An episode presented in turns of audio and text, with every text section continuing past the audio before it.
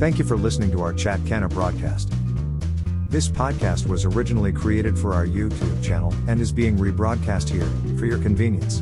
We'd like to thank the folks at Canna RHX for providing this Chat Canna podcast.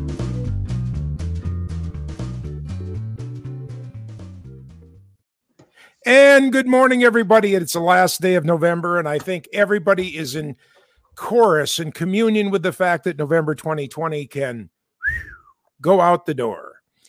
We don't even have much leftovers over, over. And even though I made a full on turkey dinner for three people, how about you? Co host Veronica Michael is here in the house. Hello, hello, hello, hello, hello, hello. Hey, um, I did. I did. I made a full turkey too. I did the same. We had a full turkey, but we didn't do all of the sides. We just kind of did a pared down mashed potatoes, real gravy, of course, and some veggies and a salad. So We, we, did do all, the sides, but I mean, they're like, it's like gone. Oh, well, I was a guest at one of your places in Fargo over the weekend. I leave them What- on as memories. No, no, Oh, no. It was a plan. It was a sleep study down at Sanford across from the bowler. And it actually went very well. I might get off my machine. Yeah, throw that machine in the river. That's awesome. Congratulations. Yes, thank you. Thank you. Thank you. Do you do a sleep study regularly just to kind of check in, or is it the first one you've done since having your machine? Oh, no, no. I've been on a machine for like 20 years. Hmm. And they do them every once in a while, but I'm kind of switching everything over to Sanford because I'm doing some other medical things. And as part of that, they wanted a sleep study. And I said, Oh, you know, I mean, I, it's like wasting. I mean, I got home yesterday morning at 8:30 from driving back from Fargo. And I literally slept from 8:30 till like nine o'clock at night. And I don't know why, because I slept through the sleep study. I mean, I did what I was supposed to do Mhm. but I just crashed and burned. Yesterday was an absolutely wasted day, and uh, got up this morning, uh, and then I slept through the night again. Um, but um, here I am, ready to go. Bells on. I should have my bells. I should have my Christmas bells. It's time to get them on. See the background? Hey, I like your background. thank you. I can show you even bigger. I can uh, I can click bigger here. See, lots of background. That's very nice. So, thank you, thank you, thank you. So um, we are.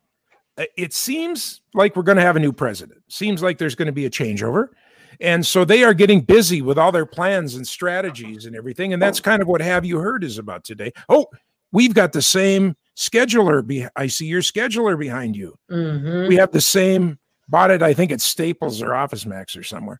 Um, except mine's for October 2018. How about yours? Mine. Well, we're on the last day of November and in the fourth column. So today's the end of getting it all switched out again. Mine was a great idea, but mine is now completely on this little puppy. So, so anyway, uh, it looks like we're going to have a new president, and uh, they are working hard on a couple of things in the ag department, and they're mixing it together with the climate change strategy that they are wanting to have, and that could be really good for hemp growers, um, especially small hemp growers. They are pushing uh, the uh, ag department, the USDA, uh, first of all, to have programs for little farmers. And as we know, generally across the country, hemp farmers are small farmers. You know, the, the idea that plants are named and numbered is still very much alive uh, in the hemp business. And even though North Dakota, perhaps as one of the leading states to turn hemp into a combine and a field size crop, hemp farming will probably nationwide stay pretty much in the hands of people who are touchy feely out there and doing that. And the USDA was never set up for farmers like that. It just didn't have, you know, if you'd have gone and asked them a year or two ago, uh, do you have a program for two acres of hemp? Um, nice as the people are in the offices, they would have just given you the deer in the headlights stare because they were never set up to do those kinds of things. So all of a sudden now the initiative is out there to do that. And they are trying to mix it together with part of a broader climate initiative. They're calling it the twi- Climate 21 Project.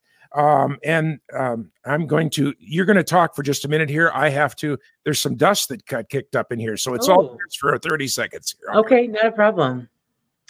Well, as John coughs and gets his allergies under control, um, I'm looking forward definitely to what's next for hemp because not just with the change in our um, leadership in the country, but just with the change with everyone making comments uh, in this period to the USDA.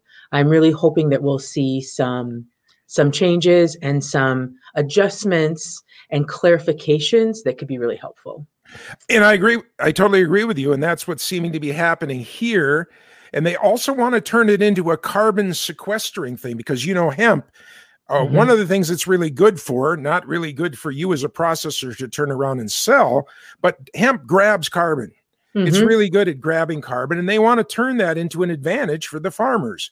That there could be an initiative proposing a billion dollars to purchase carbon credits at $20 a ton, um, which of course can reduce greenhouse gases. And I don't quite understand how that all works, you know, in in the bigger picture or anything. The mm-hmm. thing is that that would help small hemp farmers that there mm-hmm. would be value in the in the carbon that got sequestered in their hemp crop. So this is where that's moving and there's going to be of course more news coming out. Of course we first we got to get the change of presidents. That's going to happen the end of of January. And then it takes a while for this to all settle in, you know, and it, we probably aren't going to really hear hard, fast data about how this is going to affect really any of the farming things, uh, let alone the hemp. Because, you know, on the scale of things, you know, it's like corn and soybeans and wheat, and then sugar beets are down here somewhere, and then hemp is down here off my screen somewhere as far as how this all goes in the hierarchy of crops in the United States. But the neat thing is that it's on their register. Um, the article also goes on to talk about how the fact is, is that hemp is not a partisan crop. We do have support, whether it's the Republicans or the Democrats that are in the halls of Congress. You know, we do have support, and that is a good thing. You know, yeah, I agree. I agree. Probably would have gone on no matter how the election would have gone. And uh, we do have support on both sides of the hall and we're really happy with that. Also, well, and I, can I say one more thing? You know, I think that w- there was an article in the Fargo Forum this past weekend about our neighbors, you know, Montana and South Dakota changing to recreational yeah, states, yeah. and. Yeah. I think that one of the things that I thought was interesting, a line in the article is, you know, as people understand more about cannabis and hemp, um, they want to see that legalized. So I do think that we have I mean, South Dakota was a sleeper. No one was expecting it. But I think we have some changes coming in um, how we're viewing this crop, and people are starting to really understand the potential for growth in the hemp ecosystem in the U.S. and and its potential in state economies. Absolutely, and it has a big potential there. The thing that they have to balance is you can't tax it so much that there can still be a black market, you know, that you can buy it from your friend Joe down the street for a cheap enough price that you're going, you know, I'm not going to go pay the retail price that that has tax on it. And mm-hmm. Oklahoma is the state that has totally figured it out. We'll probably do that story on Wednesday. So this is a teaser for Wednesday show because Oklahoma has totally figured out and they literally have no black market. And you know, when there's no black market, that means uh, several things, but it really means that it takes the pressure off of the police and highway patrol and drug task force as far as the marijuana crop goes. Not to say that there isn't other drugs, but it lets them focus on those other things and they don't have to care about you know what's going on with this product. And that's a mm-hmm. huge part of their job in other states, even states mm-hmm. where it's become recreational. They still have to concentrate on because there's an underground black market because of the pricing structure. And mm-hmm. Oklahoma figured it out. That's my pitch for Wednesday's show.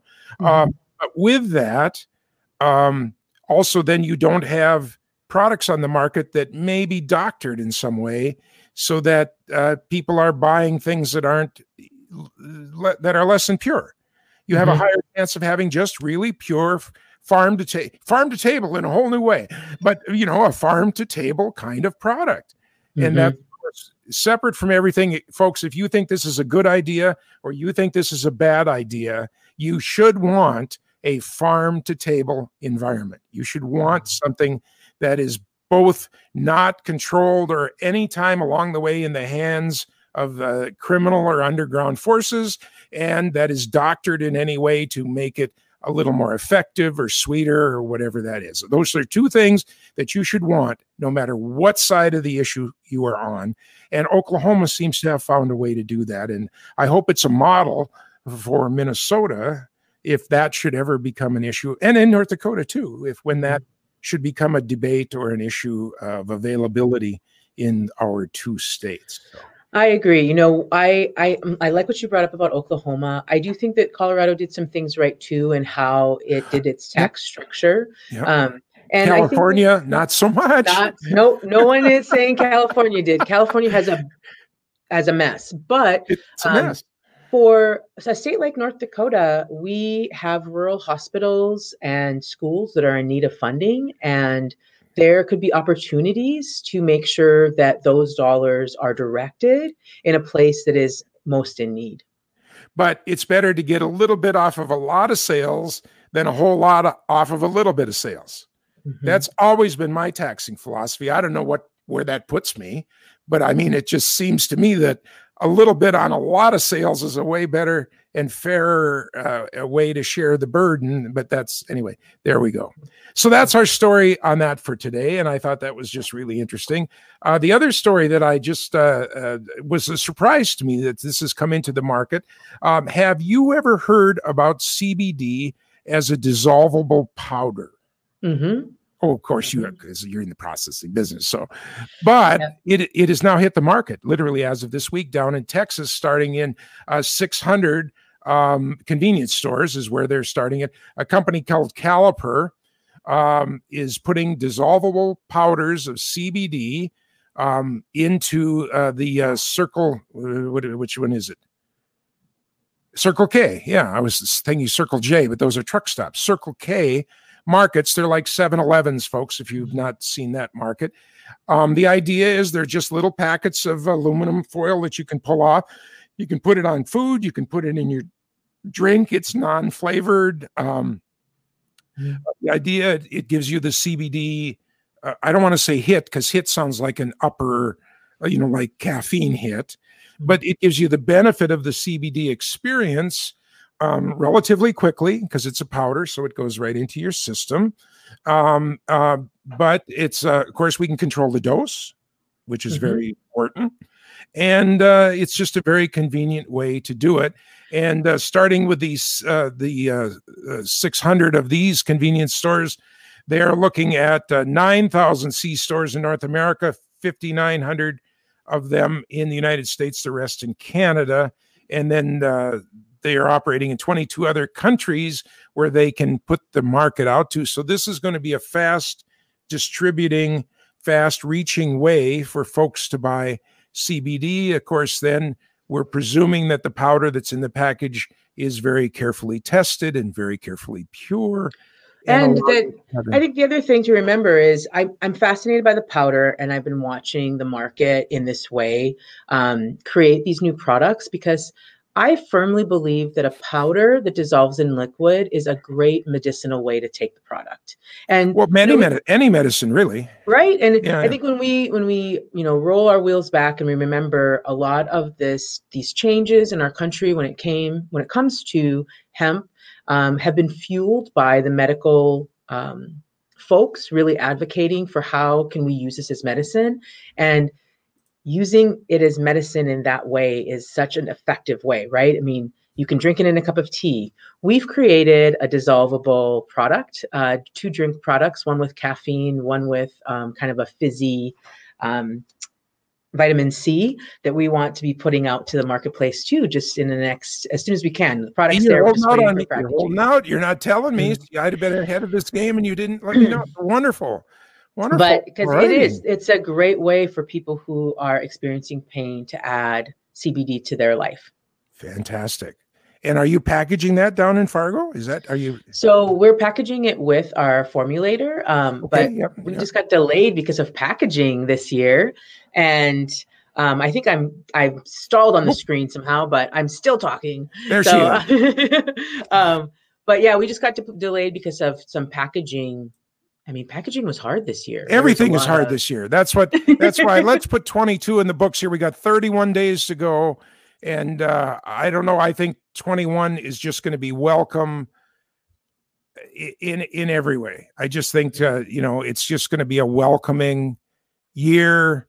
Uh, attitude wise, I know we have some hurdles to climb yet as far as getting everybody back to health and safety and all those kind of things. But I just think it's going to be a a welcoming, good minded year. I just have that feeling just because of, like I said uh, earlier before the show. I mean, I've got boxes coming in now for people to test that I just talked to casually, and uh, and it's just going well, and I'm happy. So, so.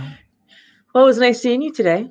And you too. Take a minute and let's, since you talked to me about two prairie products that I didn't know about, let's just take a minute and talk about all the prairie products that we can get from from you guys. So yeah, today is Cyber Monday too. Cyber so, Monday. Yay. Yeah. So, friends, you can go onto our website at prairieproductsnd.com, go into our retail side and check out some of the retail options we have. So, right now, if you're looking for a nice gift for one of the pet lovers in your life, we have some CBD chewable tablets for pets. We also have CBD chewable tablets for people, both in the form of having some uh, Farm Bill legal THC, and then some that are THC free for those folks who, because of work or their own personal um, decisions, just THC anything is not good for them. Uh, we also have a few tinctures. We have a tincture for sleep uh, that includes melatonin and valerian. And then we have one for focus that's formulated with ginger to really calm those upset tummies that might be happening when people have to take a lot of ibuprofen or something else to kind of control some of their pain. And then we have a tincture that's a 1500 milligram. It's a big daddy, um, but one of those that is for people who maybe are used to already consuming some CBD and are looking for an alternative. You know, one thing I want to say about all of our products at Prairie Products is we triple test. So we are testing to make sure they're free of pesticides and safe for you to consume. But they're also um, produced from regionally grown hemp, which I think is really important, going back to that farm to table concept. And you'd be supporting the the local hemp economy. So check us out and and get something for someone in a stocking this year. PrairieProductsND.com. Tell me I got it right. Yep, you did. I did. PrairieProductsND.com. Hey, that's Chat Canna for today. Uh, you know, come come see us again tomorrow through Thursday. And uh, we just wish everybody a happy holiday season. Be safe out there and, uh, you know, keep the faith. And uh, we'll see you all again tomorrow. Have a great day, everybody.